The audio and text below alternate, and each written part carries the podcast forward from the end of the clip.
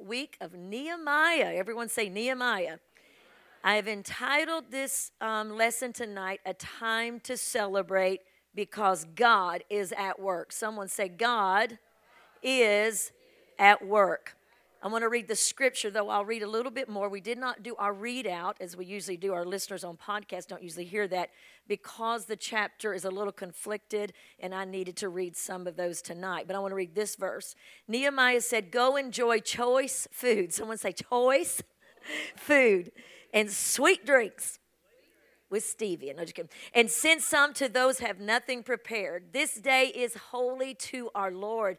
Do not grieve, for the joy of the Lord is your is your strength. Nehemiah 8 and 10. Father, we welcome your Holy Spirit to this room.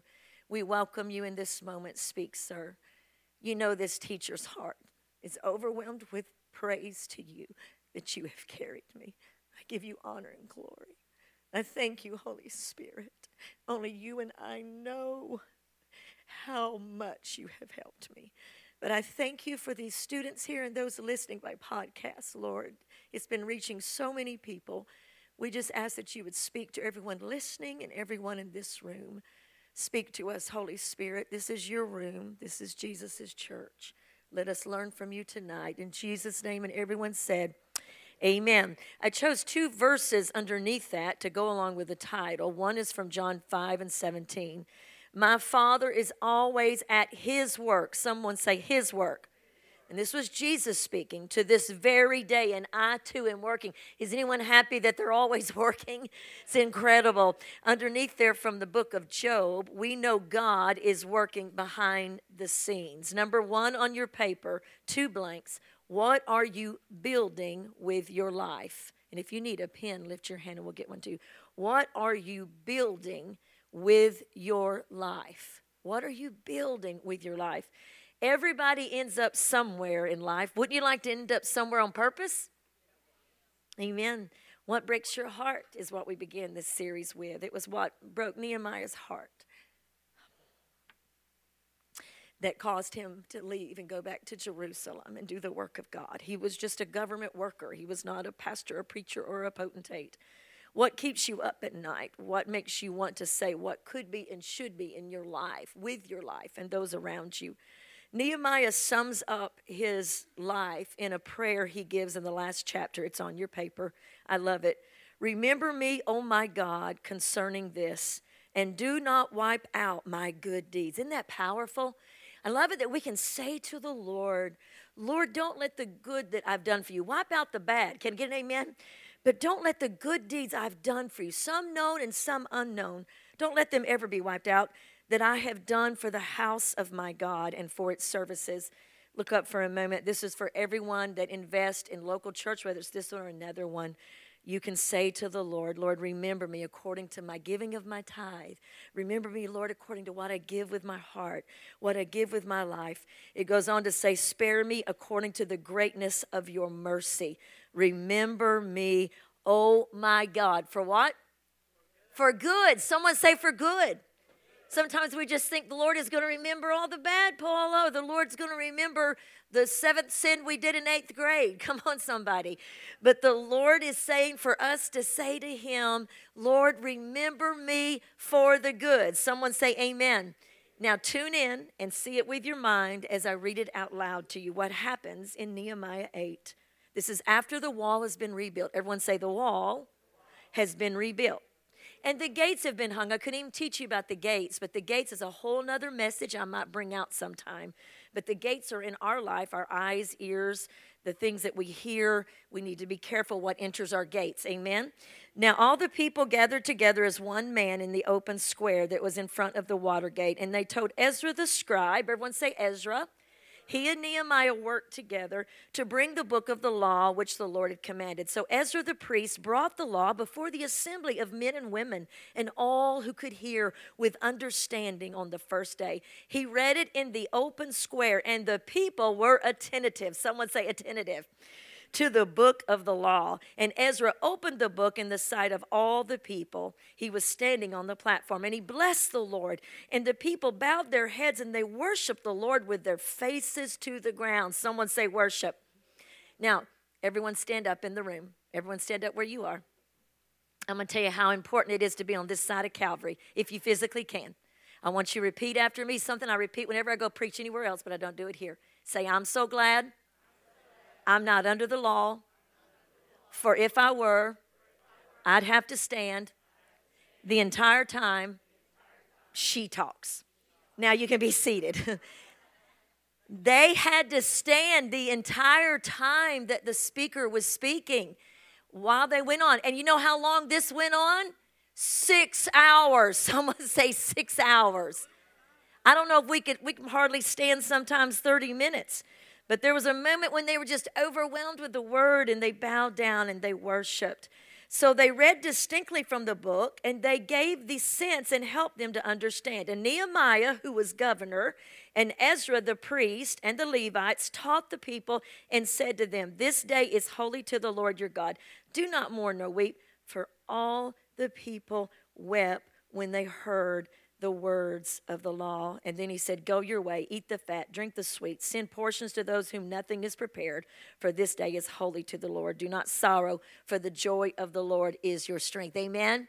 What happened in this, if you can see it in your mind, Israel has gathered in Jerusalem. Most people did not even live in the city. In fact, in one chapter coming up, they, they have a tithe. It'd be like if I said, okay, you that live in um, Polk County, 10% of you got to come move to Cleveland to be part of Harvest. You know, you that live in Ooltewah, 10% of you got to come. They did that to get people to move into the city because it was God's city. Everyone say God's city. And so they're standing and the law is being read. But as the law is being read, all of a sudden that big old bully regret comes out. Because as they're standing, probably kind of swaying in six hours, saying, Let my people go. Come on, somebody. As they're swaying to this being read for six hours, I want you to say six hours. Say, I have never sat through a sermon. There was six hours. And you haven't. Pastor Hank and I sat through one one time that was three hours and 30 minutes, and we finally left, but that's another story. But at, but at any rate, we don't know how long it went on. It was up in East Tennessee. But they're standing there and they're hearing the word of God, and, and all of a sudden they just become full of regrets because they realize how they've missed it. You ever been there? Know, all of a sudden you realize it, and all of a sudden they realize their brokenness. I'm going to tell you something. We were all born with original sin. Everyone say original sin. We were all born broken, regardless of fame, the daughter of the Queen of England, the son of a homeless man, a preacher or a president. We were all born broken. Sometimes that broken, and here they are, the rebuilders of the wall, but now the Word of God is dealing with their brokenness. So those that rebuilt the wall, now the Holy Spirit is moving in saying, I want to hear, I want to heal the inside of you. Someone say amen. But we, the only man that was never broken, his name was Christ, and he died to fix our brokenness. Can I get an amen? Some of that brokenness, insecurity, feeling unloved, self hatred seasons from the past, shame, or just weariness. And when they say they read from the law, for context of this, if you're in seminary, which you're not, one whole class, because I went to seminary, would be on the five books of the Pentateuch, which is Genesis, Exodus, Leviticus, Numbers, and Deuteronomy. And so they were reading about the creator of the universe. They were reminding them in Exodus how God parted the Red Sea. They were reminding them in Leviticus how they were set apart. They reminding them in Numbers how they disobeyed and they had to wonder. Someone say wonder. For 40 years, And they were reading Deuteronomy to remind them that they were blessed. But in this moment, all they can think is, oh, how we've missed it. Number two, the weight, W E I G H T, of the Word of God shows us our brokenness so we can reach out to the only one that can heal us. Can I get an amen? And as they're reading the word, the weight of God's word. I mean, let's think about the word of God and how it helps us. One day I was walking on the Greenway about three, four or five years ago, probably four or five years ago, and someone had reached out to me for forgiveness that had really hurt me. The way they did it kind of irritated me. You know what I'm saying? Um, and it was bothering me, and I was walking on the Greenway. I told Pastor about it. He goes, I'll pray with you about your response. So I was walking on the Greenway, and I was just praying about it. And when I got back home, I opened the front door and I looked over at Pastor Hank. He was sitting on the couch. And I said, Jesus just messes up everything. He said, What? I said, Yeah, Jesus messes up everything. He goes, I know you're going somewhere with this. I said, Yes, I am. That thing, forgiveness, has weighed on me the whole way I've walked the greenway. He forgave me at Calvary. And how can I not forgive them? Have you ever been there where you wanted your enemy to die, but then you ran across the word that said, Pray for your enemies? Can I get an amen? Have you ever been filled up with pride and said, Yeah, I did that, I did, you know, I am so cool. And then the scripture comes and says, Humble yourself in the eyes of the Lord. Humble yourself in the eyes of the Lord. It's an old song we used to sing. And he will lift you up higher and higher. Anyway, we sing that around the campfire, and kumbaya moments. But anyway, you're feeling away, and then the word hits you. You're being very selfish, and then you hit the scripture that says, Consider others' interest above yourself. Come on, can I get an amen? Everyone say, That's the weight. Everyone say, That's the weight. The weight of the word of God that comes and shows us where we're out of line, where we're broken. When I was going through my inner healing, um, the gentleman that walked me through my inner healing, I won't get into all that, but he would the lord would give him verses and he would leave the room and leave me with a piece of paper and i would read the scripture. And all of a sudden it's like the word the bible says the word is sharper than a two-edged sword that it cuts it divides the soul from the spirit. And when the word goes out i sat with a new family monday night for a long time. I can't wait for you to hear their story. A new i've known them a new family to this church. And and and the gentleman of the family said you're just stepping on my toes every sunday and it feels so good. You ever been there? But said because the word of god comes in it cuts you. Everyone say it cuts you, but then it comforts you. You know, you ever, when I was growing up, you got an owie, is that what you call it? You got cut, and your parents put this horrible demonic stuff on it called, oh, it was horrible. And we didn't have this little now. We're a bunch of wimps. Neosporin to take away the pain. When you get cut, put this on, it will numb you. Oh no, our parents said, We're putting this red stuff on you and you're gonna scream like a girl. Anybody went through that, give God a hand clap that you made it. Come on. It was horrible. But the word of God, Dottie, when we come to him and we say, You just exposed my heart, Lord, he says, Now I'll comfort you. Now I'll heal you now I'll take care of that thing that's hurt you. And as they're reading the word, they're reminding the people gathered there God delivered you. He, he brought the plagues against Egypt. He put you out by his mighty hand. He crossed the Red Sea. But then, when you had to wait just a little bit while Moses was on the mountain, you created a golden calf and you worshiped him. But I was the one that did you, that I'm the one that delivered you. Can you say amen? Here's what the Lord says to you and I tonight don't give anybody else my glory. Honor people, but don't give glory to anyone but God. Don't give glory to your job, your iPhone 11. Can I get a witness? Don't give glory to this or that or your bank account. Only give God glory. We can never develop spiritual amnesia. You know, you, you ever watch these shows? There's always some movie where he gets amnesia and he goes, Who are you? You know, it's his wife. Who are you? What's your name? I mean, it's just so silly. And the person always comes around, right? But in spiritual amnesia, we begin to take for granted the blessings of God and we give honor to things. What did Nehemiah said? It was by the strength of God's hand that I arrived in Jerusalem. It was by the strength of God's hand that I got here. You and I, like the people of God gathered there that day, have got to say, I want the author of this book who breathed life into this book, meaning this book right here, to give me freedom and to give me life. Can you say amen? And here's these people standing here, knowing that they've leaned into their vices. You know, you can get an iPhone 11, but it won't heal your brokenness. You can get the biggest flat screen. Pastor Hank, about a year and a half ago, the kids will remember this. He said, I have found the TV that is going to take us into the rest of our lives into eternity. And I, I knew the way he was building it up. That I was like the cost bumper, you know. And he said, I mean, this is the TV of all TVs. And the children, I said, no, and asked him how much it was. I'm not even going to tell you. I just started laughing. I said, no, no. I mean, he was the head of our house, but he would say, no, this is the TV of all TVs. Sometimes we think a new TV will fix us. Can I get an amen? If I just put those new tires on that car, if I can get this looking better on my house, that'll fix me. I'll lean into my vices. I mean, we come after our brothers and sisters who have uh, walked through addiction, but we've all had vices. Look at your neighbor and say, Yes, you have. It might be food, it might be relationships. These people are standing here, and watch this in this six hour sermon. and they're thinking, I don't even know who I was when I did that. Has anybody but me ever felt that? When I walked down that road of that detour into that sin, or walked away from the Lord, got into that bad relationship and laid down, I don't mean, um, I mean that figuratively, joined ourselves to people and places and things that cannot get us out of the brokenness. Can I get an amen? Oh, we say, if I could just get a new man in my life, if I could just get a new woman in my life, that would heal my brokenness. No, you get with that new man and that new woman, your brokenness comes to their brokenness, and you got a disaster. Can I get an amen? Yeah, then you got double brokenness. And the thing about it is, the Word of God in this day, God was reading them out. I want you to say, reading out.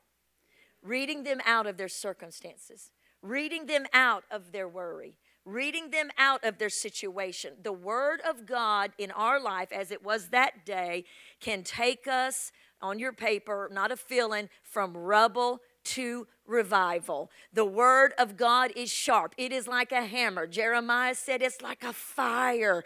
It comes in when it's spoken, it does something. It's mystical, it's hard to understand, but it's the power of the word. And I don't know about you, but if I'd been Nehemiah, look at your neighbor and say, if I'd been Nehemiah, I said, "Yeah, you little dog dubbers. I mean, I'm here.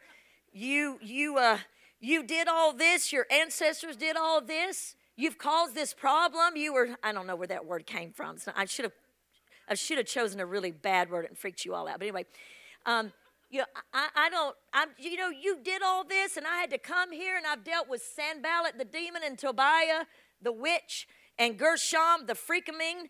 I don't even know what that is either. But anyway, I, I, I've dealt with all of these. Yeah, I want y'all to sway in this sunshine and feel bad about what you've done. I'm glad the word is nailing you ooh, ooh, ooh. I mean, really, look at your neighbor and say, yeah, probably. Probably in our flesh, say in our flesh. And he could have said, I'm done. Uh, you know, we rebuild these walls. I'm going to happy trails because he did go back to Persia. That's a little, little interesting trivia. And then he came back one more time. I'm going to go back to Persia to finish serving the king. But I'm just going to leave y'all where you are in your brokenness inside. I love it that Nehemiah did it.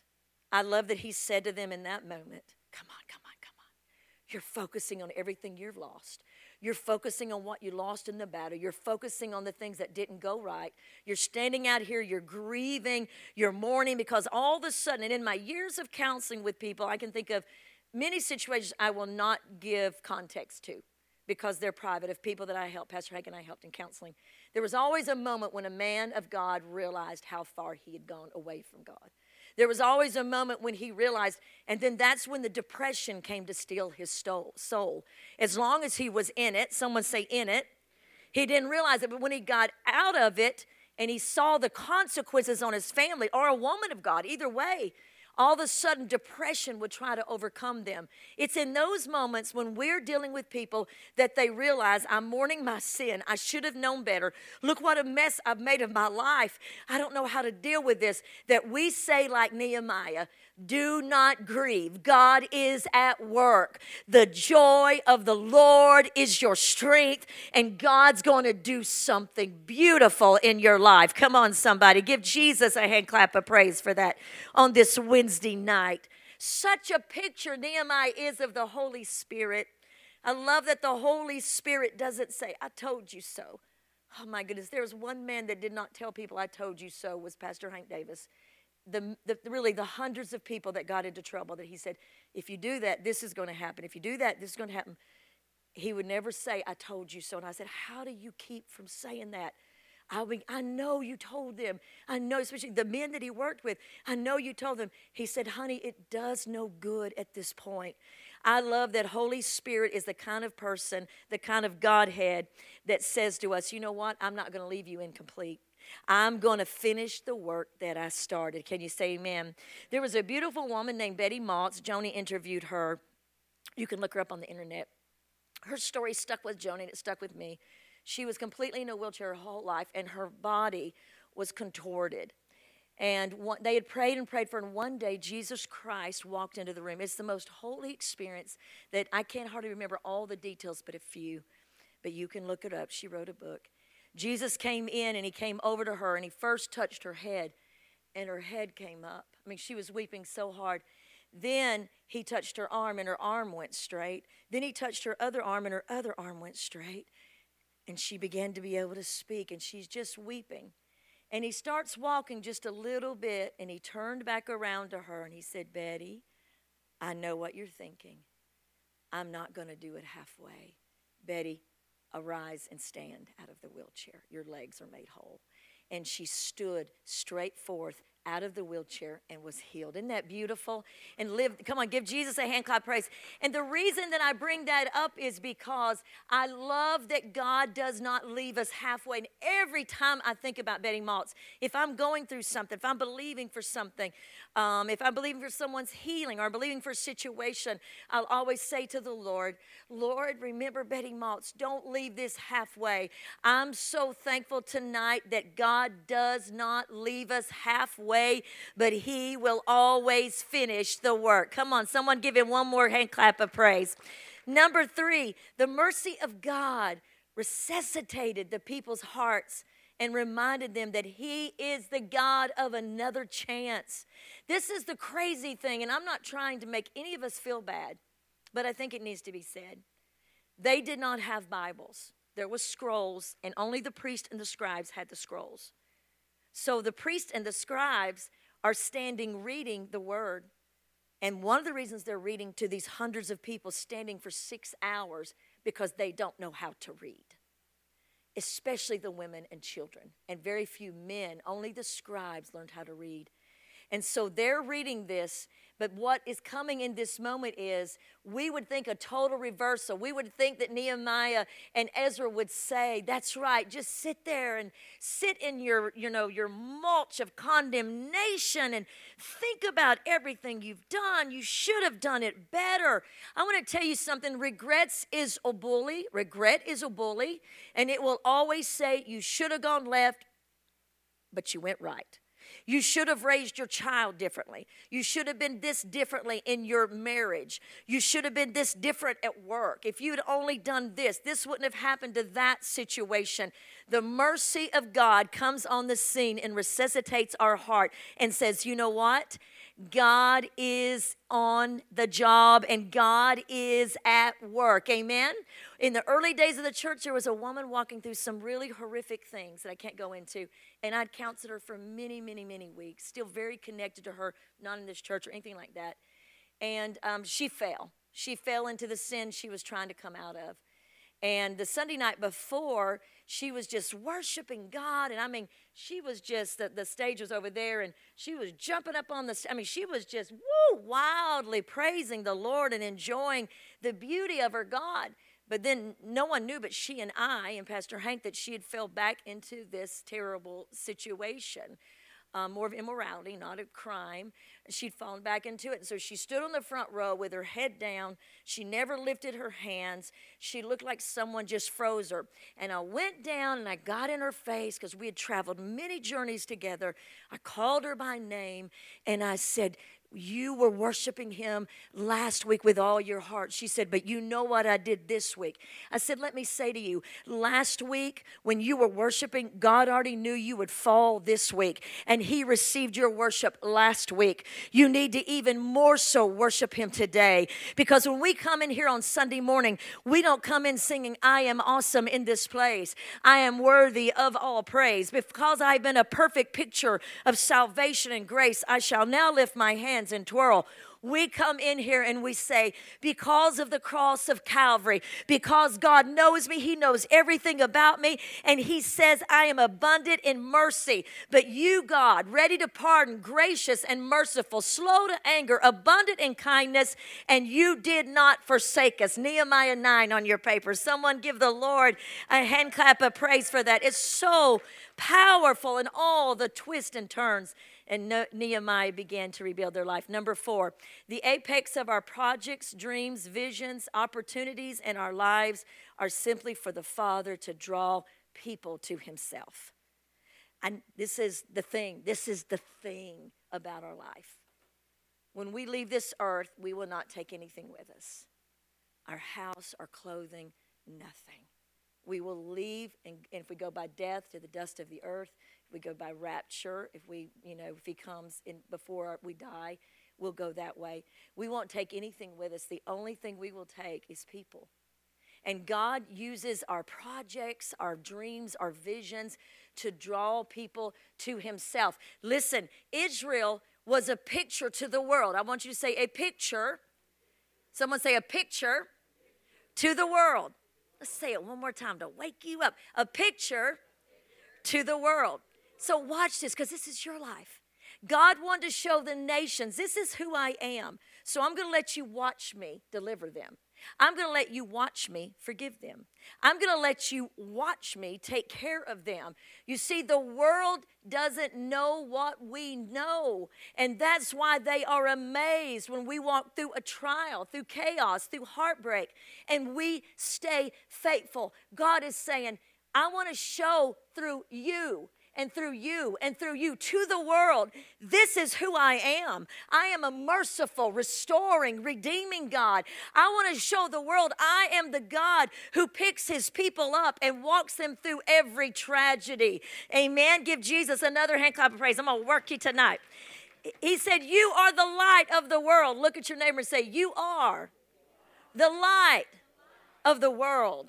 And what I loved is Nehemiah stayed to the vision. I'm going to say to you one more time that I've said almost every week stay true to the vision. This church will always stay true to the vision of which it began for the whosoever.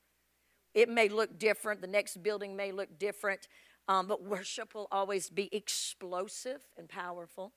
The word will always be preached, and the whosoever will always be welcomed here. We will stay true to the vision. And you've got to stay true to the vision for your life. If it doesn't fit in your life, don't let it in. If it doesn't fit who you want to be, and what you want to be remembered for and what you want to build your life for. We're to build our life for Jesus Christ that He can reach the world through us. Doesn't mean we're all going to Zimbabwe. It means just as we live, the way we encourage people at the drive through, the way we go to the bank and, and they know we're going through stuff. They go, How is that even possible?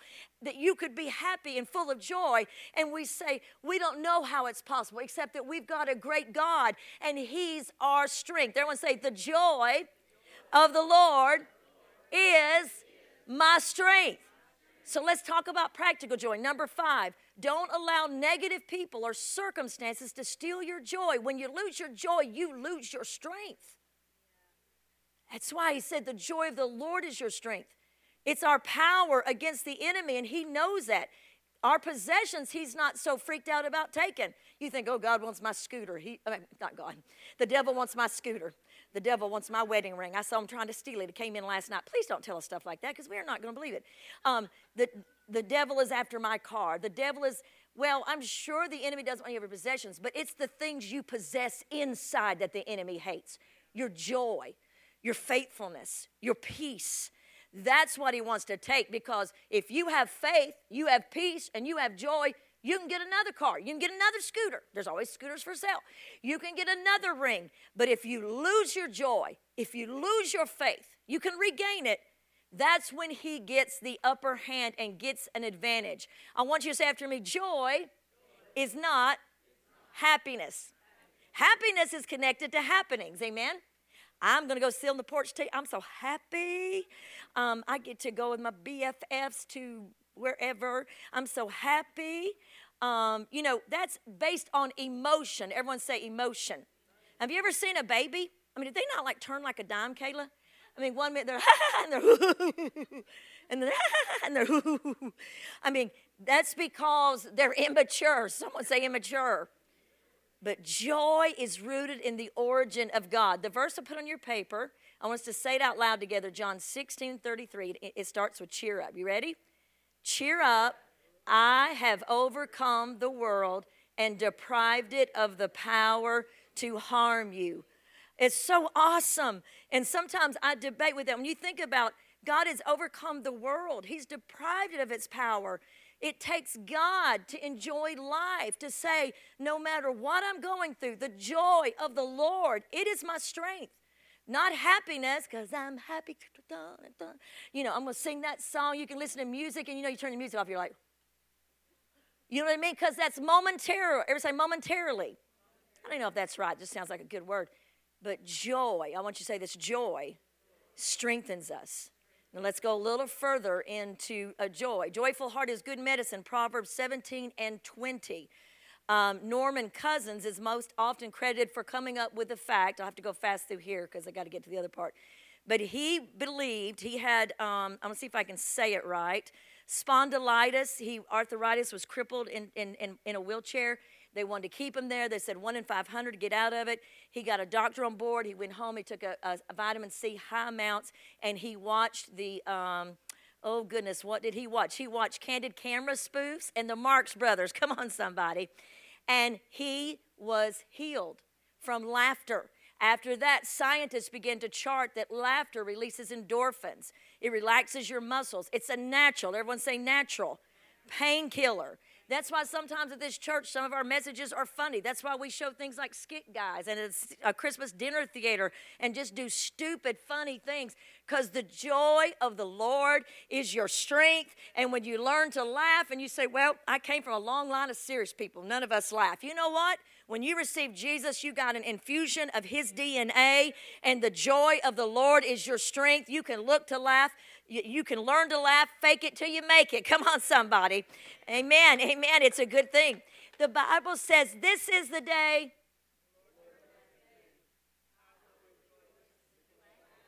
That's right. You know what? What we have to say is if I'm still here and I'm still breathing, the joy of the Lord is my strength.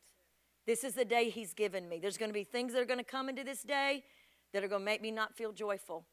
They may take away my happiness, but they cannot take away joy. I have set, number six, the source of anguish can morph into joy. The source of anguish can morph into joy. I have set with people that have faced unbelievable things in their life. And it would be that laughter through tears. You ever been there? Like on Steel Magnolias, where they, they're crying and the next minute they start laughing.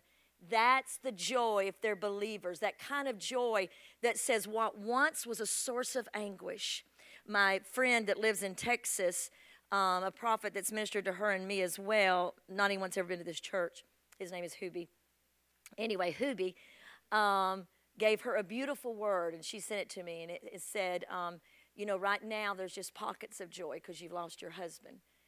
But very soon, even though the angels are gathered around you, the joy will come and it will remain. And it's been beautiful to watch my friend and me as well not just have pockets of joy, but where the joy stays.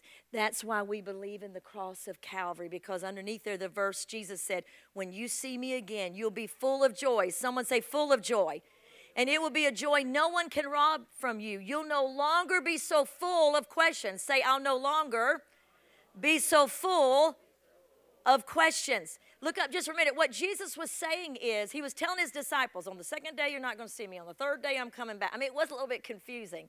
He was talking about his crucifixion, his resurrection, and they're just like, What did he say? Did you understand what he said? Did you understand what he said? No, he's going to be two days, come back third day, something else. And then Jesus just said, You know what? Wait, wait, wait, wait, wait, hold on a minute. Don't worry about that. When you see me again, you're going to have joy. What does that mean for you and I? I'll tell you what I feel the Spirit of the Lord gave me today, what that verse translates to us. When you see me work in an area that used to call you cause you anguish, you are going to see the joy. Amen. When you see the Lord reach through you at a place that hurt you and he brings the joy, it's going to help you. Number 7, these are some stealers of joy. When you compare yourself, so your blank is compare, compare yourself to others, engage in excessive reasoning, and hold on to ungodly anger, you will lose your joy. Someone say amen. The Bible says, do not compare yourself to others. Second Corinthians 10 and 12 say, not wise. And hang with me because I'm going to be a pastor for a moment before we get to the end of this. I'm going to tell you something. Comparison is the thief of joy. I wish I had his life. I wish I had her gift. I wish I had their car. I wish I had their children. I wish I had this. Then it leads to envy, which is one of the deadly sins, because envy is wanting what another person has and feeling bad that you don't have it. Envy is disliking God's goodness to me and dis, uh, disliking God's goodness to you and dismissing God's goodness to me. It's saying, all I can see is what God is doing in your life, but I can't see. That's making a, ca- a, gold calf before the Lord and giving it honor. What we have to say is, I trust God. Helen Keller, who was blind, said, instead of comparing our lot with that of those who are more fortunate than we are, we should compare it with a lot of the great majority of our fellow humans. It then appears that we are among the privileged. Can I get an amen? I mean, think about this. My daddy was genius at this as my daddy. If I said something, he'd say, Well, just think about Betty. I know, oh, here we go. Betty has six children on government assistance, and Betty doesn't even have a car. He helped a lot of people. Why don't you think about Betty? And he wasn't telling me that my pain didn't matter. He was trying to remind me, thus before the grace of God goes I. Our brothers and sisters in underground churches that can't even meet right now, they can't get together or they'll be killed. The Christians in Russia and the Christians in Ukraine are both suffering terribly. In Russia, too. The Christians, I'm talking about the believers that they're center of that. Instead of us complaining, we need to be thankful and say, Lord, forgive me for not thanking you for everything that I have. I tell you a little secret. When I get to comparing things, I will say, if I go and stay with someone and, and their home, I say, oh man, you know, I love my home, but this home is so awesome. And I, oh, my cabinets need help, and this needs help, and that needs help. And when I start says that, you know what I do? I walk through the house and say it out loud, just in case the enemy's listening, Donna. And I'll say, thank you, Lord, for this house. Thank you for those cabinets. Thank you, Lord, that you've let me stay in this house for 30 years. Thank you, Lord, that I have a vehicle in the driveway. Thank you, Lord, that I have a bed to sleep. Lord, I now stand in for the homeless. I stand in for those in underprivileged countries that don't have anything. Forgive me for my grumbling and complaining complaining and let me not compare because comparison will steal your joy. Amen. Give the Lord a hand clap of praise for that. I'm just going to blow through these next two. Excessive reasoning is this you just can't figure out why people are the way they are. I just don't understand why Bob wants to eat his food, you know, in sections. That's stupid. I don't understand why Sally needs to be this way. Listen, excessive reasoning is in our mind. You ever seen a hamster on a, on a wheel? Uh, like one time, a, a prophet gave someone a word at this church, and he said, God loves you. Oh, my Lord. For six months, she tormented us. What does that mean? I said, God loves you. But really, what is the essence of that? I remember finally, I thought, I'm just calling 911. I don't know what to do anymore because sometimes I didn't and I was loving and I don't know how we ever solved it. I don't remember the end of it. I don't know if there was an end. You can get so excessive in your reasoning that you wonder about everything and everybody. That will steal your joy. Well, why did Bob do that in fourth grade? And why did um, John do that at work yesterday? I need to think about this. You just go on and on, and you're like a hamster on a wheel. Now, there's some mental illness that some people have to overcome that get into that. But for a lot of us, it's excessive reasoning. You are not God, and I am not God. There's many things you will never understand. I want to tell you what I do when I get excessive reasoning. I'll just say, Lord, I did this in the middle of the night the other night. Lord, I put this situation in your hand. I cannot figure it out. I cannot settle it. I can't do anything with it, but you are God and I am not, and it is not going to steal my joy. You've got a plan. I didn't get here by myself, and I won't get to the next level by myself. Someone give God a hand clap of praise, and I'll move on. Ungodly anger. He who is slow to anger is better than he who takes a city. Proverbs 16 32. I'm going to tell you something about anger. It's so cute. Pastor Hank used to say this to me. He'd say, um, How long you not going to speak to me? Especially in the early years. The older years, we just got on the same, last 10 years, you've been married a long time, we got on the same page within seconds. But those early years, you know, we'd a little disagreement here and there. And, um, and I'd get mad, and he said, How long you not going to talk to me? I said, I don't know. And um, he said, Well, eventually you're going to talk to me, so let's just talk to me right now. I mean, because eventually, Rhonda, it's going to be a day or two or three days. Anybody ever been that way? So he said, Let's just go ahead and kill that thing and you start talking because you're going to start talking. This is the deal. When you get angry, it's a joy stealer. Is this not the truth? You're in the shower. We said this a few ago. You're ruminating in your mind what you're really going to tell them and what you're going to say. Am I going to send that in Facebook or am I going to text them? Oh, God, help me. And then I'm going to say, and then you say, no, no, I'm not going to say it like that. If you're like me, you contemplate, no, I'm going to say it like this. No, I'm going to switch that word around there. Then I'm going to do this, and then I'm going to do that. Next thing you know, you're furious. Look at your neighbor and say, furious. You're fierce because you just talked yourself into a higher level of anger. You can talk yourself out of anger just as much as you can talk. It is a joy stealers. Someone say amen. On your paper, two statements. You can read it silently, I'll read it out loud. We must learn to stop and celebrate every victory because life is full of battles. Listen, celebrate the little things. Don't wait till something's done. You know, as CR, we would give different time. One, we would say, oh, hey, when you're 27,000 years clean, we're going to give you a clap. No one's going to live that long. But when you're, when you're this or you're that, we'll, we'll, give you, we'll give you an award. No, we're like, you've been clean one day. We're going to celebrate. Come on, somebody. You were clean an hour. This is awesome. But listen, that's something we can kind of look at um, without prejudice. But what about yourself? I'm not all that I'm going to be, but I'm not who I used to be. There's maybe some things I have not acquired and not done yet, but I'm going to celebrate victory. Sometime when I go to bed, I'll think, what did I even do? Being a pastor, I mean, I think one of, the, one of those nights, when was that? It was Monday. When I went to bed, I thought, well, I had a lovely dinner with a couple for about three hours, which is wonderful from our church, but I thought, what did I even do today? And I said, Lord, I can't remember what I did today. I didn't lay around and eat bonbons and smoke cigars, but I know I did things, but I can't remember. Have you ever been there? Mean, you just kept fixing things and fixing things. But I said, Lord, I give you this day. Whatever I did not accomplish or whatever I did accomplish, I don't even remember, but I thank you that I have lived another day. Look at your neighbor and say, celebrate every victory go out and celebrate at home or abroad or whatever. Um, underneath the next statement, in the book of Nehemiah, this is so important. God clearly intervened. Josh, would you come help me, please, sir? God clearly intervened, but nothing supernatural took place. I want you to say, nothing supernatural took place. This is cool. You say, oh man, no parting of the seas, no earthquakes, no plagues like happened in Exodus, just hard work, uh, good leadership, and the touch of Almighty.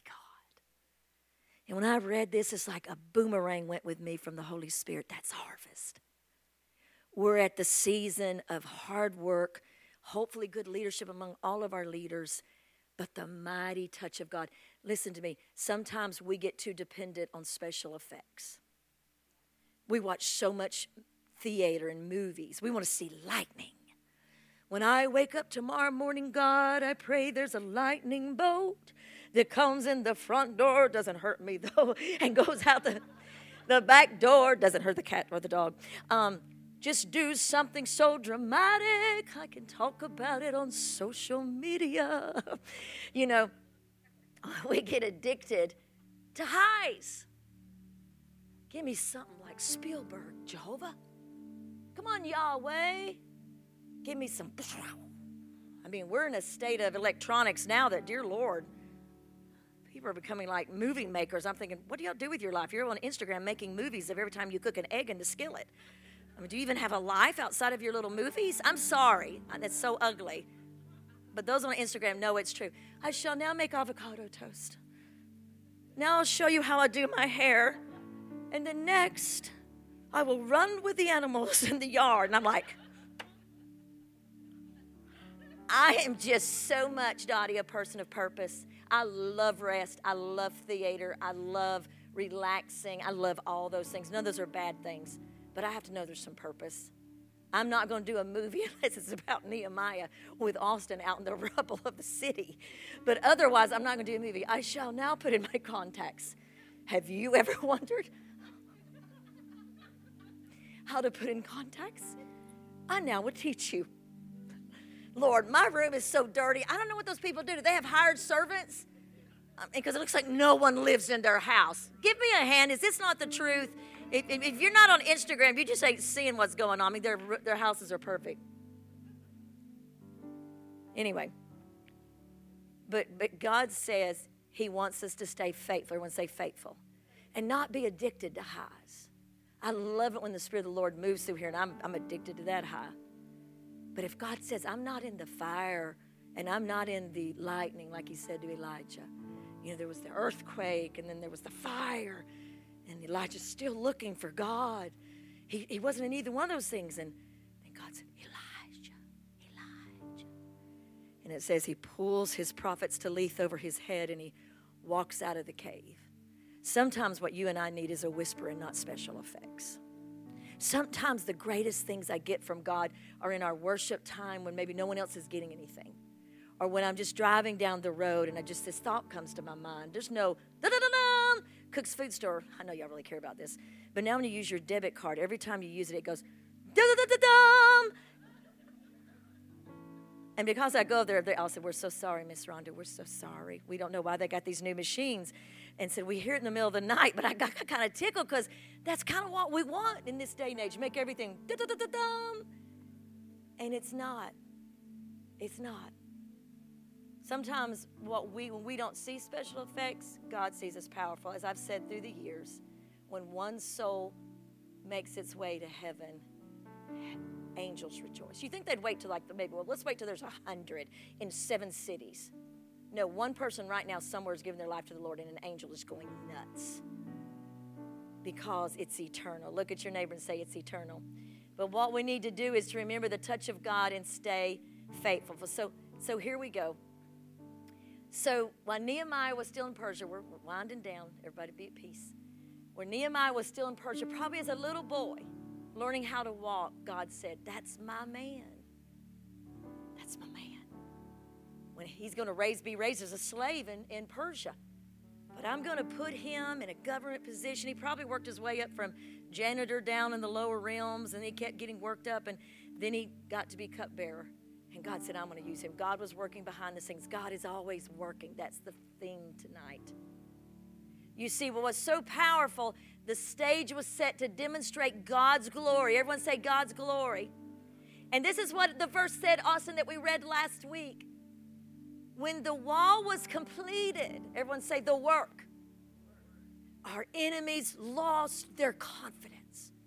For they recognized that this work had been accomplished with the help of our God. What God was saying is, This is who I am. He was showing the whole world this is who I am. I took these people that had lost their identity. They got it, they laid down with relationships and things and they forgot who they were, and their city was in rubble, and they got accustomed to it. They just drugged their anger, their low self esteem. They just drug it, their regrets everywhere with them, and they didn't even notice they were living beneath the glory until Nehemiah says, Wait, wait, wait, wait, wait, wait, wait, wait, wait, wait. You've forgotten who you are. You are children of God. Your city is broken down, and you are broken down. But God has sent me here by commission of a heathen king to rebuild you. You and I are called to be those rebuilders with the people among us. The powerful thing was, hang with me because you're going to love this. The nations had lots of gods around them. Just think about this. They had the other nations, the heathen nations, not Israel, they had gods of wheat, fertility, rain, thunder, resource. Can you imagine coming in on Sunday morning? I'm going to worship the God of wheat for two minutes, and then I'm going to switch to the God of rain, and then I'm going to switch to the God of thunder. I'm going to, that's what they did. Someone say, stupid. We come in here and worship one God who is over the earth, the wheat, the fertility, the rain, the thunder, the seas, the heavens. We come and worship one God. Hear, O Israel, the Lord thy God is one, and you shall worship the Lord God with all your heart, your mind, your soul, and your strength. Give him praise tonight. Hallelujah. I'm trying not to preach on this Wednesday night. God was showing his glory and saying, This is what I want to do and this is what God is doing through you in these last couple of minutes. He's positioning you as a point of light, a city set on a hill, so that He can show others. Number eight, divine intervention when it is recognized. Recognized is that first blank. When it is recognized, you got to recognize that God has intervened, results in authentic worship and unquestioned obedience. Divine intervention, when it is remembered, can have the same results. Look up just for a second. I promise we're almost done. Monday night, I know I keep hinting to this, but I don't want to share anything because he's going to share his story and then they both will. I've known him for a long time since he was a teenager, but a new part of our church since the first Sunday in January. God divinely spoke to him to come to Church of the Harvest. But as he's, they're telling me their story, I'm just like spelled. I mean, none of us keep. We're at Alexander's. We're letting chips go, queso, veggie burgers. What I was eating, they were eating uh, snackle, snackle cake pasta.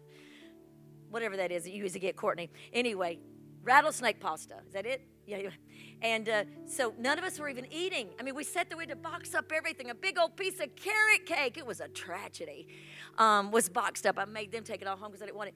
But they started talking about how God had worked in their life. When you start talking about what God has done, and it's so amazing. And this gentleman, I will tell you, has unquestioned obedience. How far he followed God out of things and into his marriage. But you see, once you recognize that God has intervened and He builds your obedience and you remember it, you have the same results and you find yourself becoming stronger and you find yourself believing for even greater things. Someone say, even greater. And I said, Do you know how blessed you two are? Can't wait for you to hear their story. Do you know how blessed you are to have this miraculous working of God? I said, I questioned how you were so obedient. Now I know when God says something, you just do it.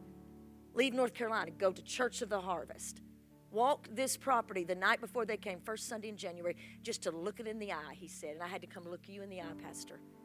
We're here. You're my pastor. I'm here to serve you. But I said, How are you so obedient? And I guess this statement I just made remind me when God intervenes in your life and He does this supernatural, when He healed me and restored me to my husband, and I began to see God's work, you become easy to follow His command. Isaiah 61 and 7. Instead of your former shame, he said to Jerusalem, you shall have a twofold recompense. Instead of dishonor and reproach, you shall rejoice in your portion, and you shall possess double and everlasting joy. Someone say, everlasting joy will be yours. Okay, I'm done. I had a dream two nights ago. I'm going to give you the last one, but this goes with that. And in the dream, I was in a, a new building of ours. I couldn't recognize it. I, I don't want to tell some of it, but there were so many interesting parts, and some minister friends of mine were coming in and out of it.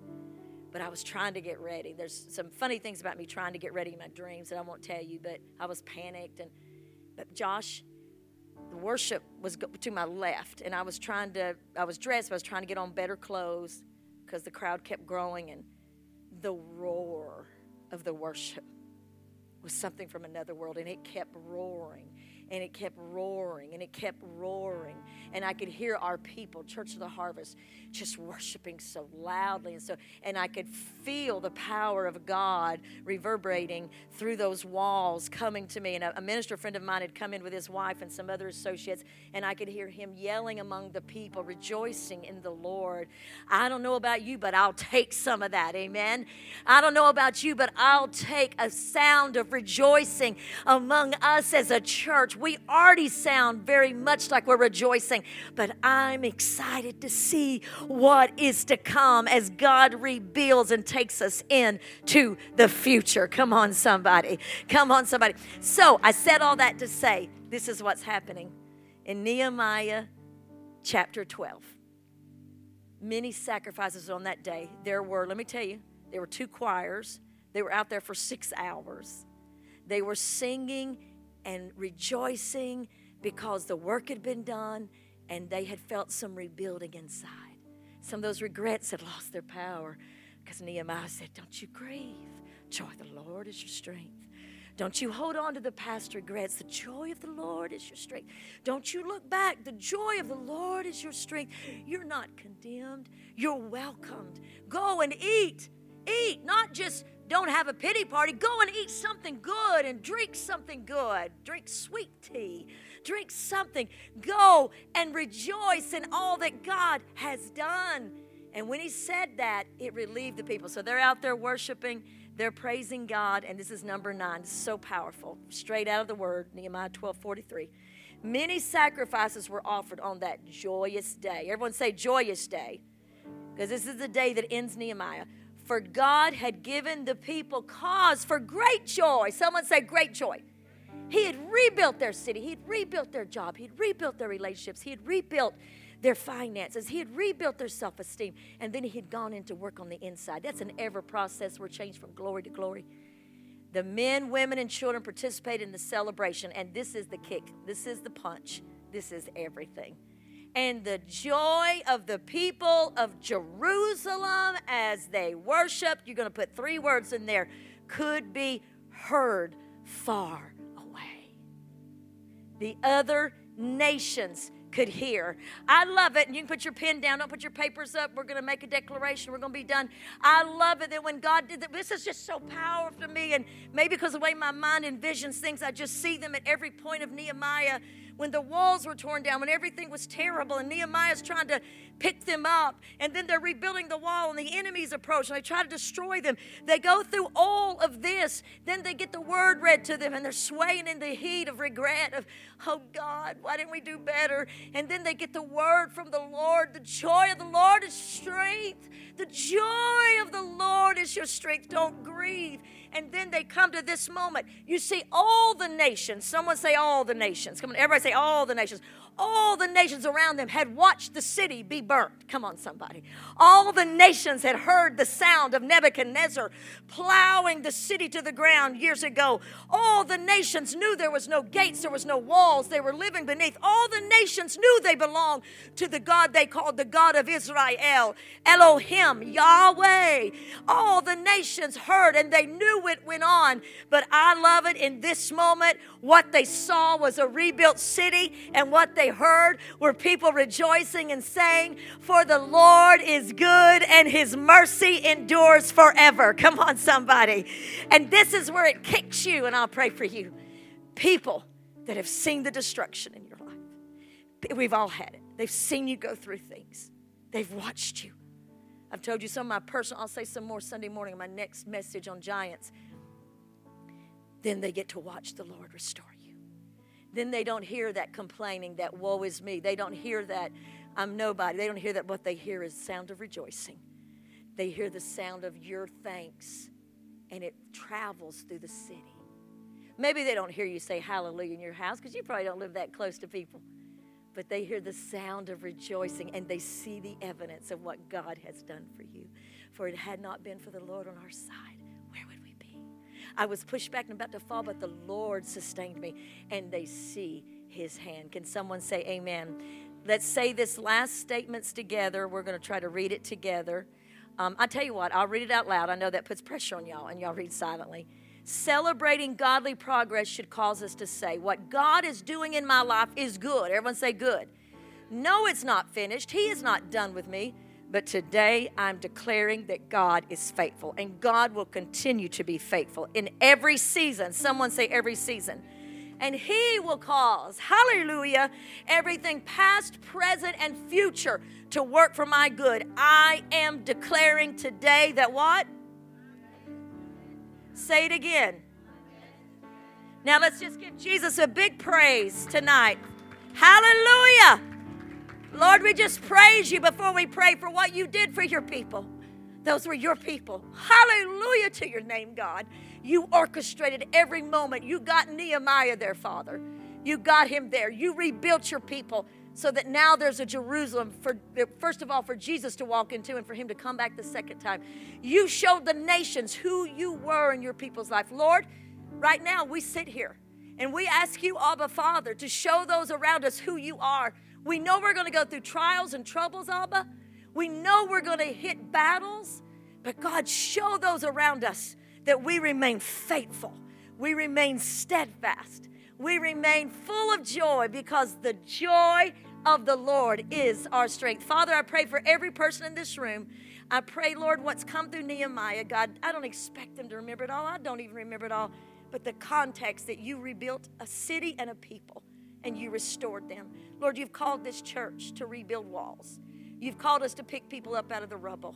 Show us new and innovative ways to do that, Lord. Bring more Nehemiahs into us. You've already started that, that thing, Lord. Bring more Nehemiahs to us, Lord, that will join with us and help us to rebuild us. And for everyone in this room tonight that's bullied with regret, bullied with thinking, if I'd only done this different or that different, and the enemy is bullying them, Lord, I pray you would remove that from them and cause them to thank you that the end has not come yet and you are working in the lives of their families, the lives of their jobs, their finances, their ministries, their children.